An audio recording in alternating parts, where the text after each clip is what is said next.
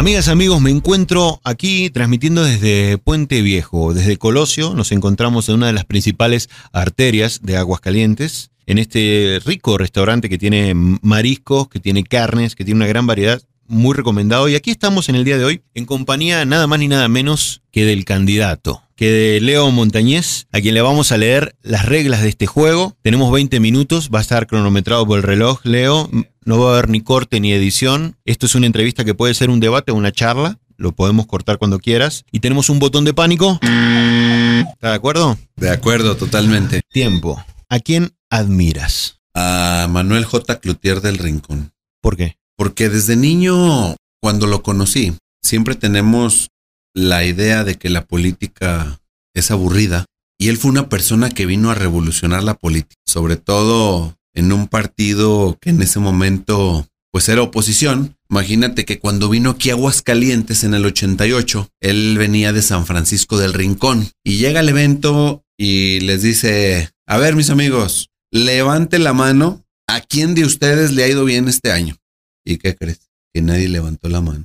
Pero esa era una, esa era una forma de él de romper el, el hielo y de conectar con la gente. Entonces, pues es una persona que políticamente es una persona que he admirado Creo que fue una persona que vivió con congruencia, un empresario que dejó los negocios para meterse a la política y pues así se lo comentó a su familia. Sabía que el país le había dado mucho a él y el país no atravesaba por buen momento. En ese tiempo la, política era una actividad muy peligrosa y pues él vino a darle nuevos bríos y una nueva forma de, trabajar. Por eso, por eso le tengo una, estima, una estima especial al maquillo y a los 10 años, pues a mí me marcó porque mis padres, que son una familia panista de orígenes, pues ellos les tocó recibirlo cuando vino a una comunidad del estado de Aguascalientes. Mi padre es originario de una comunidad y a él y a mi tío, mi mamá, a mi tía, pues fueron los que lo recibieron. Y desde entonces fue algo que me marcó y dije, a mí esto me interesa y me gusta este señor cómo lo hace.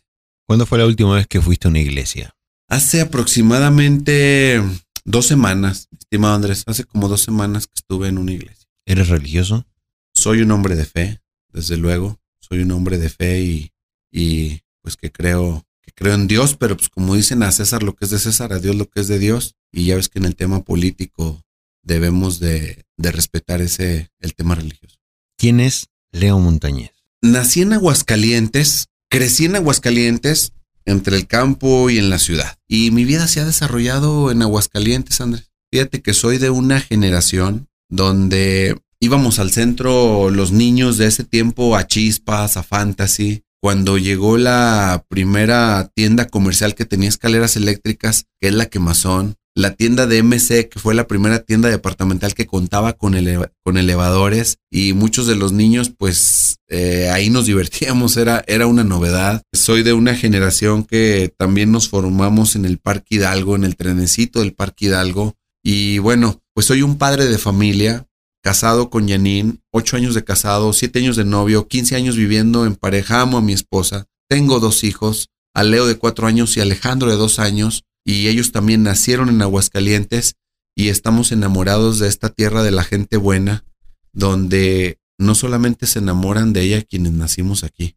sino también quienes han llegado de otro lado. Es una tierra que te abraza, es una tierra de oportunidades, es como algo mágico. En cada mesa que he estado, me he encontrado gente que ha llegado de otros lugares y dice, ¿sabes qué? Pues yo solamente venía a Aguascalientes por un contrato. Yo solamente vine de visita. Ah, bueno, luego para que me platiques tu experiencia, porque fíjate que ahora no solamente son casos de gente que venga de otros estados de la República. El día de ayer conocí dos casos, un japonés y otro alemán. Imagínate que es el caso de un japonés que terminó su contrato, tenía que regresarse a su país, renunció, se ocupó en otra empresa japonesa y dijo yo de Aguascalientes ya no me voy. Entonces, soy una persona enamorada de este lugar. Soy egresado del CBT 168. Trabajé durante mi estancia en el Cebetis en una carnicería en el cuarto centenario. Trabajé de cerillo en la tienda de Liste de que está por Zaragoza y la línea de fuego en Zaragoza, esquina con Río Murcenique.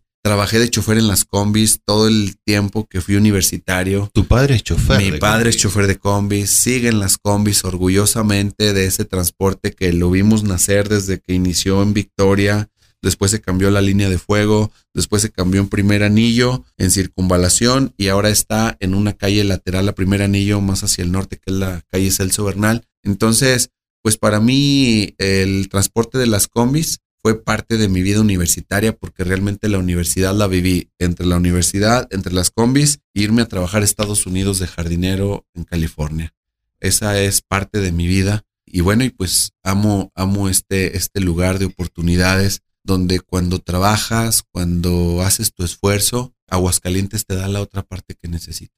¿Qué aprendiste de ser diputado y secretario de Desarrollo Social? Como diputado, aprendí que a la gente tienes que escucharla, que tienes que atenderla, que no puedes ser un diputado que solamente buscas a la gente cuando quiere su apoyo, porque yo no vengo a la política a usar a nadie.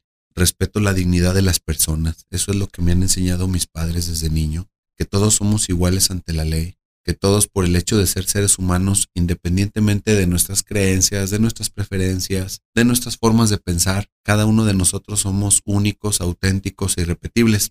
Desde diputado, pues aprendí que las leyes también deben estar al servicio de los ciudadanos. Cuando se puedan modificar y no afectes a terceros, hay que modificar las leyes siempre y cuando pues también sean en beneficio en beneficio de las mayorías. Eso aprendí de diputado aprendí que las leyes son para cumplirlas. Finalmente los diputados son quienes hacen la ley, es una de las fuentes del derecho, y pero sobre todo escuchar.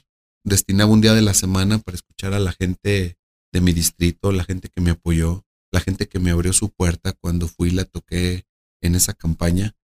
Y pues aprendí a ser receptivo, Andrés, y aprendí también a, a darle soluciones y también a conducirme em, con honestidad, hay ocasiones en que hay cosas que no están a tu alcance y también debes de tener el carácter para decirlo, cuando sí se puede, cuando no se puede, o de alguna manera orientarlos. Pero eso es lo que aprendí en mi, en mi trayecto como, como diputado local. ¿Y como secretario de Desarrollo Social en el municipio? Como secretario de Desarrollo Social, Estuviste más cerca del, del mucho más cerca. De la gente, ¿viste? ¿viste? Estuvimos hablando en algún momento de la entrega de lentes, de la entrega de alimentos en plena pandemia, cuando, cuando la situación estaba al rojo vivo, habían que entregar miles de alimentos y había que salir al desquite en un momento de desempleo, desesperación. ¿Qué hizo Leo Montañez? No, pues estar con la gente, no nos, no nos atrincheramos, no retrocedimos. A pesar de la pandemia, teníamos que mandar un mensaje de esperanza, de que no estaban solos.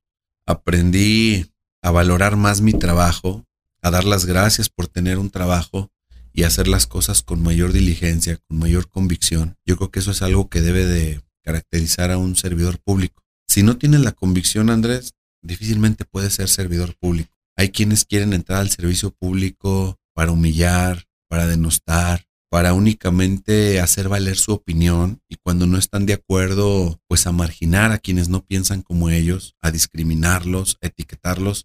Eso no cabe en el servicio público. Hoy hay dos visiones en el servicio público. Una visión donde si no piensas como ellos, entonces estás en contra. Y está la otra visión humanista donde estamos para escucharte, para atenderte. Y eso fue lo que aprendí como secretario de Desarrollo Social, estar cerca de la gente, a buscar la manera de evitar el dolor evitable.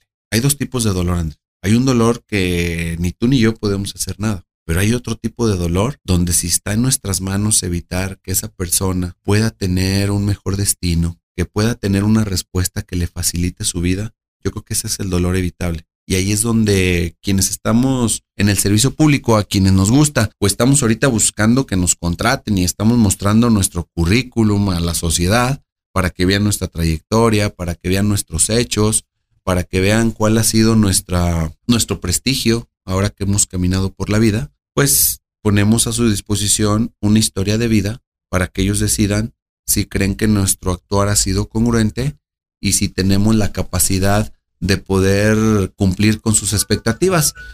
Finalmente los ciudadanos pues tienen sus necesidades, tienen sus esperanzas, tienen sus ilusiones las cuales son muy válidas. Entonces, pues para mí eso representa el servicio público y eso representó ser secretario de Desarrollo Social, participar con ellos, luchar con ellos y solidarizarse con ellos. Ahora vas rumbo a la alcaldía. Empiezan aquí las campañas. Brevemente me imagino que ya tienes toda la batería de ofertas de lo que vas a ofrecer, como dices, como, como servicios que puedes llegar a brindar.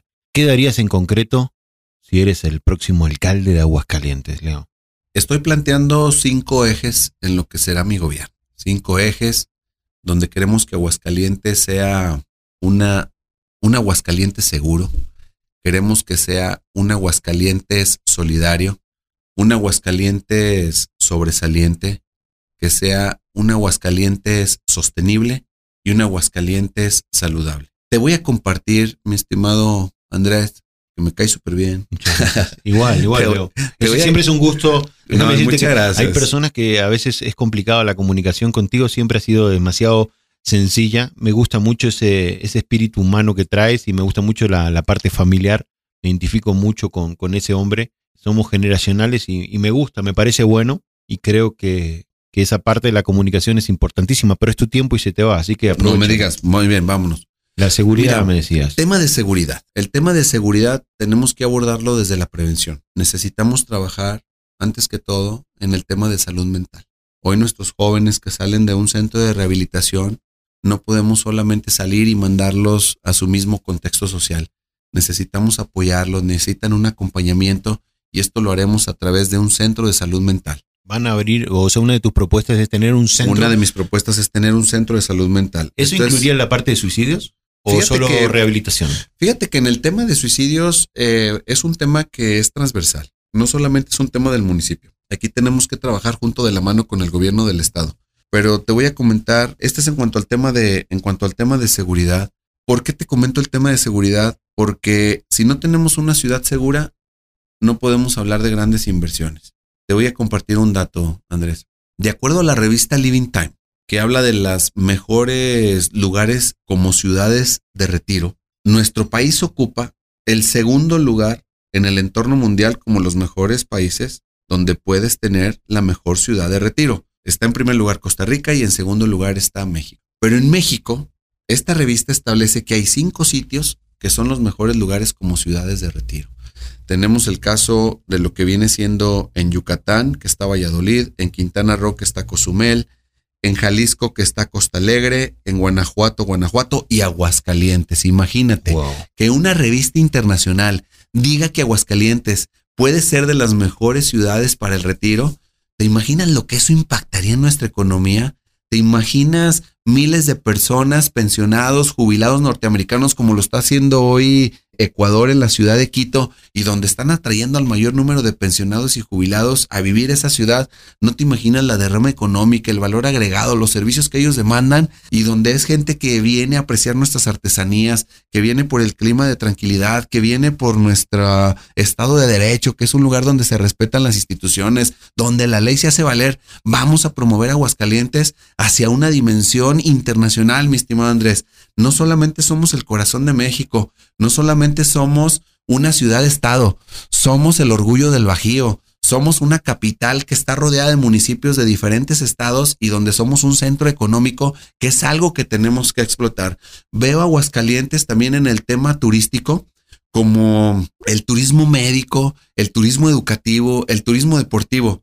No sé si tú sabías, Andrés, por decir que en Aguascalientes se puede practicar el deporte en aguas abiertas. Imagínate la natación en aguas abiertas. ¿Sí lo sabías? No. En el Ocote ha habido competencias. Imagínate, y el Ocote está en Aguascalientes y es algo que también hemos aprovechado, digamos, el turismo deportivo. Y Aguascalientes tiene esa vocación. Pero esto va de la mano de la seguridad. Por eso te hablé en un primer término de la seguridad y me fui a la prevención. Y desde luego que necesitamos capacitar mejor a nuestros compañeros policías. No solo un tema de capacitación profesional, Andrés, es el tema también de un acompañamiento en su desarrollo humano. Recordemos que ellos también son papás. Recordemos que tenemos policías que también son mamás, que también tienen sus problemas y que tenemos que darles un acompañamiento. Desde luego, y ya sabes, el tema de las cámaras de videovigilancia con reconocimiento facial.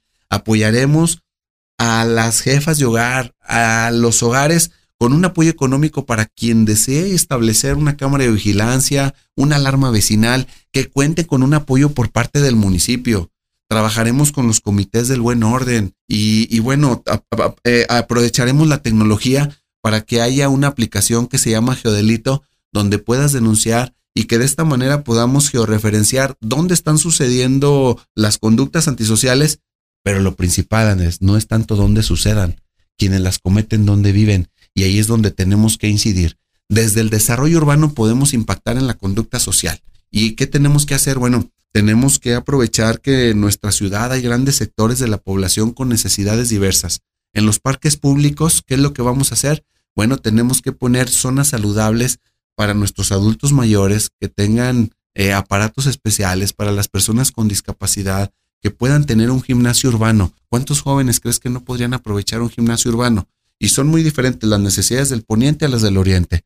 Entonces tenemos ¿Vas a trabajar, en, ambos sectores con estrategias? En, en, ambos sectores con estrategias distintas. Tú sabes que la mayor parte de la gente que vive en el poniente son adultos la mayor parte de la gente que vive en el, en el oriente es gente joven, hay muchos niños. Hay que tenemos que hacer, trabajar desde los niños. ¿Cómo vamos a trabajar con los niños? Leo el tiempo. Cuando tú y yo éramos pequeños, ¿cómo aprendimos? Jugando a través de actividades lúdicas, parques temáticos, un museo del agua donde ellos aprendan a cuidar el agua, donde les enseñemos a separar el día sábado, sábado de separar, de reciclar, de reutilizar, de reparar. Eso es lo que tenemos que hacer desde nuestros niños. te puedo robar Pero bueno, cinco partes. No nos va a dar, es que es muy rápido. Es muy rápido. Lamento que, que tengas tanto para decir, espero volver a verte, pero te voy a decir algunas preguntas rápidas. Respóndeme si quieres con una o dos palabras. ¿Qué opinas del presidente de la República? Del presidente de la República lo respeto, no comparto su visión de país. ¿Qué opinas del gobernador de Aguascalientes? Eh, es un gran aliado y ha sido un gran líder en nuestro estado. ¿Qué opinas de Tere Jiménez? Que ha sido pues una presidenta municipal perfeccionista. ¿Quién es tu peor enemigo político? Mi peor enemigo político son las drogas que invaden a nuestros jóvenes. ¿Por qué no fuiste danzante? Porque siempre mi abuelo quiso que fuera danzante, pero pues no se dio la oportunidad. ¿Algún deseo para el, año que viene? No, yo si tuviera que pedir un deseo, pediría que tener una carretera desde Aguascalientes a Tepic. Eso nos colocaría Aguascalientes en el centro de un eje cartesiano nacional que nos dispararía en nuestra economía. Ese es un deseo que yo pediría, mi estimado Andrés. Yo pienso que hay mucho para hablar. Empieza la campaña. ¿Puedo robarte 30 segundos? Mm, bueno, adelante, son suyos. Solo comentarte que Queremos que Aguascalientes sea como la casa de todos. ¿Cómo quieres encontrar tu casa cuando llegas? Ordenada, limpia, limpia segura, con los servicios funcionando, que sea cálida. Eso es lo que vamos a cuidar. Vamos a cuidar que Aguascalientes, que el municipio, sea como tu casa, como la quieres encontrar cuando llegas después de una larga jornada laboral. Quiero cuidar de tus hijos como cuido de los míos, a los cuales amo. Esto, te quedan 30 segundos. Este, quería ah, sí, sí, yo quería, preguntarte en esta, en esta, ¿ves que va a ser una, una campaña limpia? Sí, yo creo que eso depende de nosotros. Y independientemente de eso, los ciudadanos de Aguascalientes son ciudadanos muy críticos, son ciudadanos analíticos. Estoy seguro que valorarán la trayectoria de cada uno de nosotros, de dónde nacimos, cuál ha sido nuestra familia, cómo tratamos a nuestros hijos, y bueno, pues yo finalmente nací en Aguascalientes, crecí en Aguascalientes, conozco Aguascalientes y amo esta tierra de la gente buena. El tiempo nos marca el final y no necesitaste apretar, quizás no hubo pregunta incómoda. ¿Crees que había alguna, alguna pregunta que me faltó hacerte, Leo? Pues una, siempre va a haber, va a haber interrogantes, eh, pues quizá porque quiero ser presidente municipal. Quiero finalizar con eso. ¿Por qué quieres ser presidente municipal de Aguascalientes en un momento tan, tan confuso en toda la política nacional, donde Morena quiere tener el control absoluto, donde aquí este, está todo dado vuelta con el tema Morena en Aguascalientes, sale un panista orgulloso de ser panista. ¿Por qué quiere ser presidente municipal? Hoy hay dos visiones, Andrés, y hay solamente dos opciones. Tienes opción A y opción B. Tienes la opción B en una elección programática intermedia, donde la gente tiene que decidir si está a favor de que hayan dejado a los niños con cáncer sin medicamento, donde se quitó el seguro popular, donde se quitó el apoyo, el subsidio a la vivienda social, de trabajadores que tienen que partirse la madre todo el día para sacar adelante a su familia, para tener una casa, para tener un crédito, y que hoy les han quitado su apoyo para la vivienda social, donde si no estás de acuerdo como piensa el gobierno federal, eres excluido, eres marginado, eres discriminado y eres etiquetado, donde es un gobierno que ha mostrado soberbia, que ha mostrado intolerancia.